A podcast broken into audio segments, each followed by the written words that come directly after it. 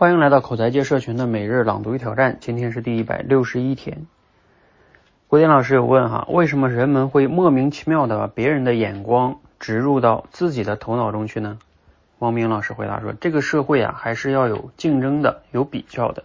单位在选拔的时候呢，还是有很多排序，我们要跟他人去竞争。外在的这个行为啊，逐渐就内化成了我们对自己的评级。我们要参与赛跑。但赛跑的结果是不是就是我们对自己生命价值的定义呢？这是两件事儿。但是你慢慢长大，你开始认为赛跑的结果就是你值不值钱的定义，这就是被比赛洗脑了。刚才有一位朋友呢在直播间下面留言，他说啊，难道参加比赛不是生命价值的体现吗？参加比赛是，输赢也是。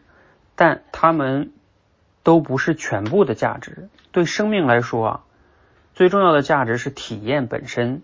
刚刚你问为什么人容易被洗脑，你什么时候容易不被洗脑呢？如果你看重体验而不只是看重结果的话，你就更容易认可意义感。这就是我们说的小确幸。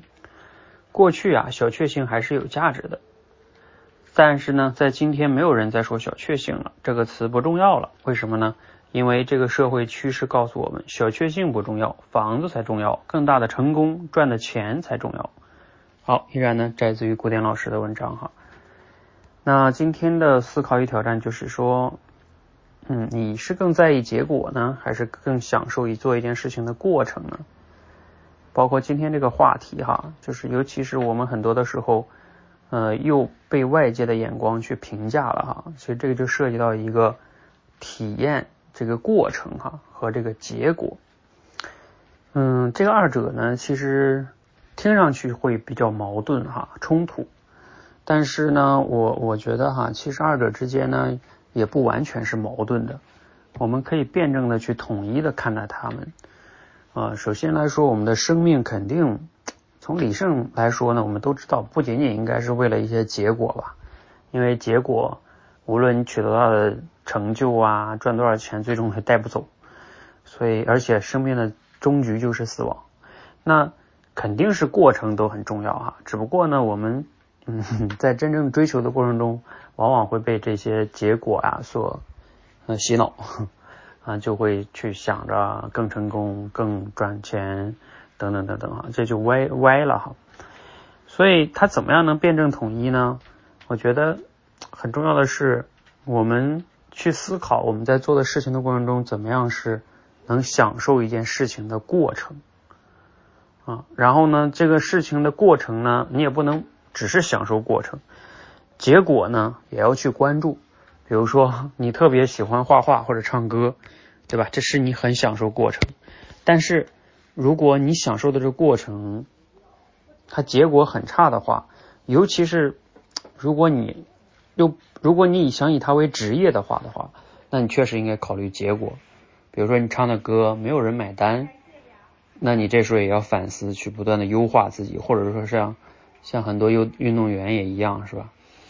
所以就是结果呢，你不一定都是说那种评价性的结果，啊，就是它是指。就是你能不能做好，嗯，那对于别人的评价呢，也是可以分两种，一种是你可控的和不可控的，有就是你不可能期待百分之百的人都对你评价好吧，所以你要看的是可能是一些你真正在乎的人，比如说像我们很多的时候，其实你要看的是用户，就是你的用户是否是满意的。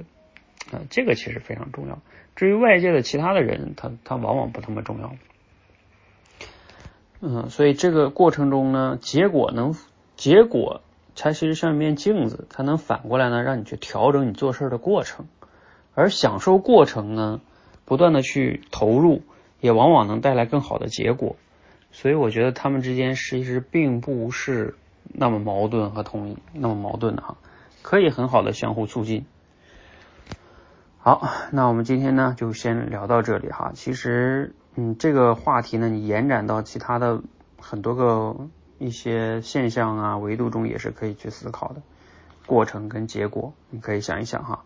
啊，欢迎你也可以思考一下有什么感想，可以在下面留言分享。欢迎和我们一起每日朗读与挑战，持续的输入、思考、出书，口才会变得更好。谢谢。